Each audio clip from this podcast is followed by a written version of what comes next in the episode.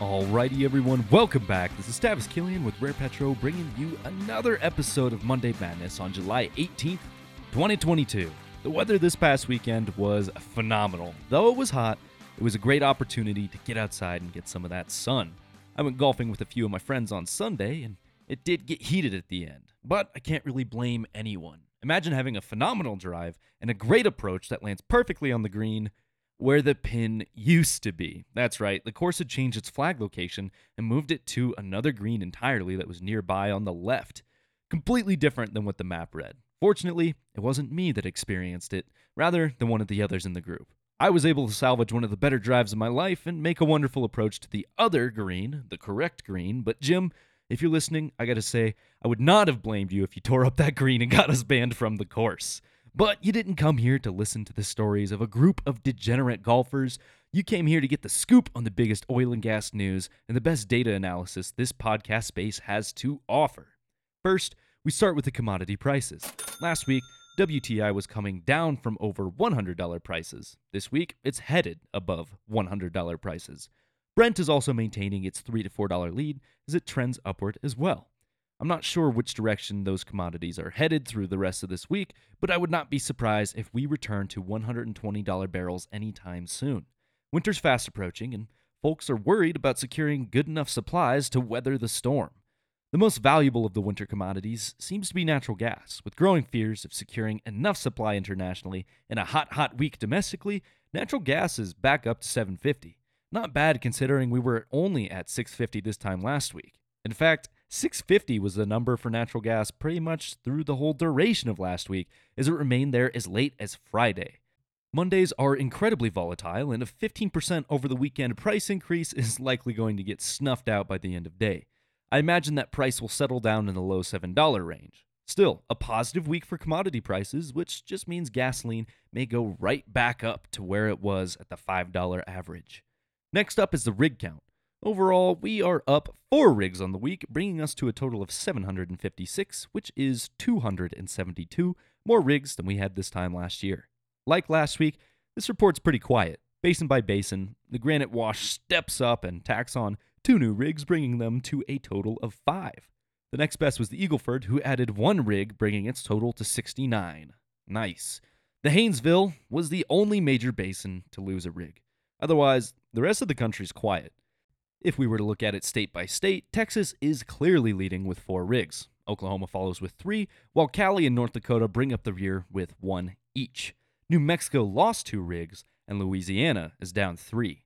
The offshore environment is in the same boat as Louisiana, as they also lost three rigs. So, overall, that's seven new land rigs and three fewer offshore rigs. The most interesting data point is the fact that these four net new rigs will be targeting an even split of oil and miscellaneous. That's right, two miscellaneous holes doubling the total.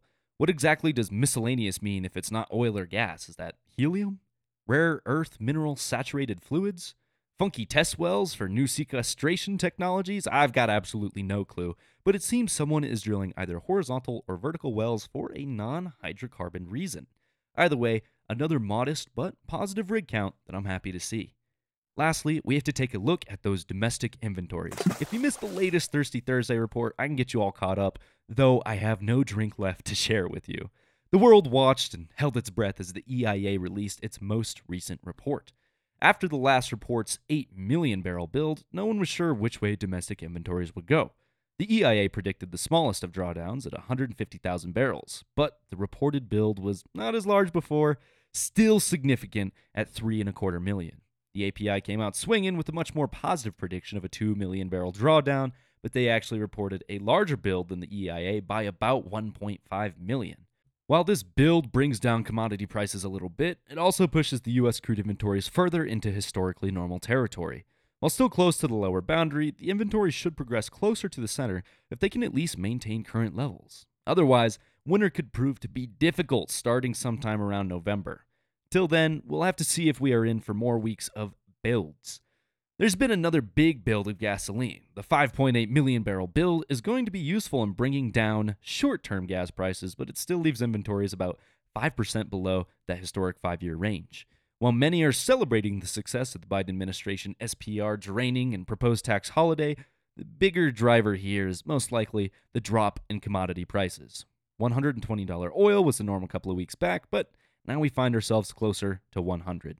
Should commodity prices go back up, expect gas prices to also go back up. Gas prices are now down about 40 cents on the month. This temporary reprieve was much needed, but no one can be certain how long it will last. More and more gas stations are able to sell gasoline for less than $3.99, with the state of Georgia having the lowest average state price at $4.15 per gallon of regular. California is home to the highest at $5.991.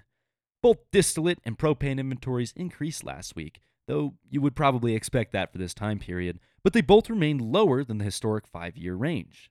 A year ago today, distillates were trending downwards into historically low territory. Now it's trending upwards while in the bounds of historically low territory.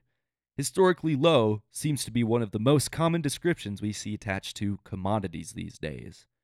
And that wraps up our weekly statistics. Now it's time to look at some current events. We've got some really hot stories this week, though I have saved the good stuff for today's recording of The Wacky World of Energy with Anthony.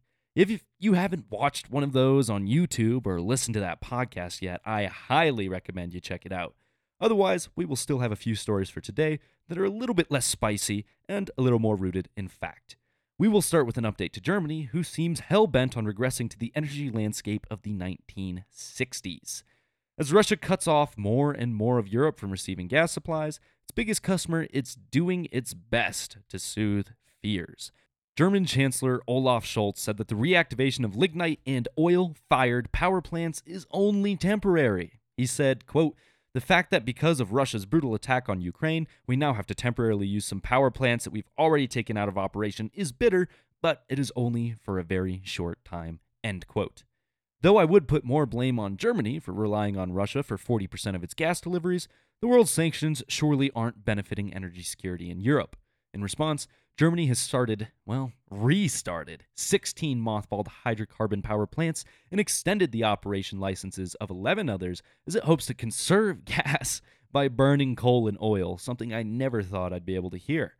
That is right. In order to make sure they don't use up all of the abundantly available natural gas resources, they're pivoting to dirtier, older, and less efficient forms of power generation.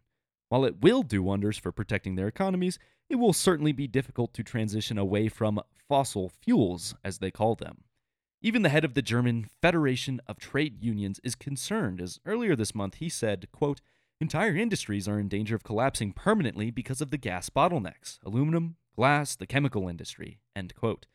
That is the reality of not having enough energy supplies secured, and outsourcing hydrocarbon production has been a great way to ignore that in the past. Sure, Germany has a ton of great renewable energy infrastructure in place, and they regularly brag about it. But it don't mean diddly squat if you have no hydrocarbon baseload. We even talked about this in last week's Wacky World episode as France is refitting its power infrastructure to be functional with coal and oil. Our lifestyles are supported by hydrocarbons, and that's something that more of the world is recognizing every day. Next, we look at China, who's slowly choking out exports from their country. If you didn't know, there is a mix of government and private industry in the country. Now, if this was a video podcast, I would have hit you with the air quotes when saying private, because all decisions for those companies are still controlled by the CCP in some capacity. The hottest topic as of late relates to fuel exports. Gasoline exports are down 42% annually for half one of 2022. If you think that sounds excessive, know that diesel is down 84% from last year. Though the government issued its latest batch of export quotas, total quotes for this year are still down 39% from where they were at this point last year. As Reuters notes, this still allows enough export for refiners to make money on sales to international markets, but not enough to have a positive impact on the global supply crunch. While some folks feel this is China doing its best to profit just a bit and keep commodity prices high and keep energy prices high in unfriendly countries, China has stated that they asked refineries to slow their roll on fuel exports in April due to concerns of oil supply. A funny notion once you consider that they are one of the largest importers of cheap Russian fuel, but I'll allow you to draw your own conclusions from the facts we've laid out. The US has been importing loads of fuel amidst our record high gas prices, so Let's hope that we weren't too dependent on China to meet our gasoline and diesel demand as we lose more and more refining capacity. current events are framing some very interesting conversations about how we get our hydrocarbons, where we get them from, and how they're used.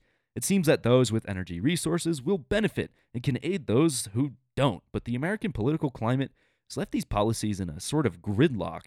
Whether that is the presidential administration performing a balancing act between appeasing voters on climate policy and securing energy resources, or the Supreme Court ruling that the EPA has overstepped its bounds, we've just got lots of different stakeholders that have ground the energy transition to a halt. We've got some important questions to consider, but I think the United States can emerge stronger from this experience. But that is all I have for you for this episode. Remember to frack that follow button on whatever podcast platform you listen through so you don't miss out on any of the content we release. Like I mentioned, we got a great episode of The Wacky World of Energy coming out later this week, so keep your eyes peeled. Otherwise, we put a bunch of other content on LinkedIn should you choose to follow. This has been Tavis Killian with Rare Petro, and until we see you next time, take care, everybody.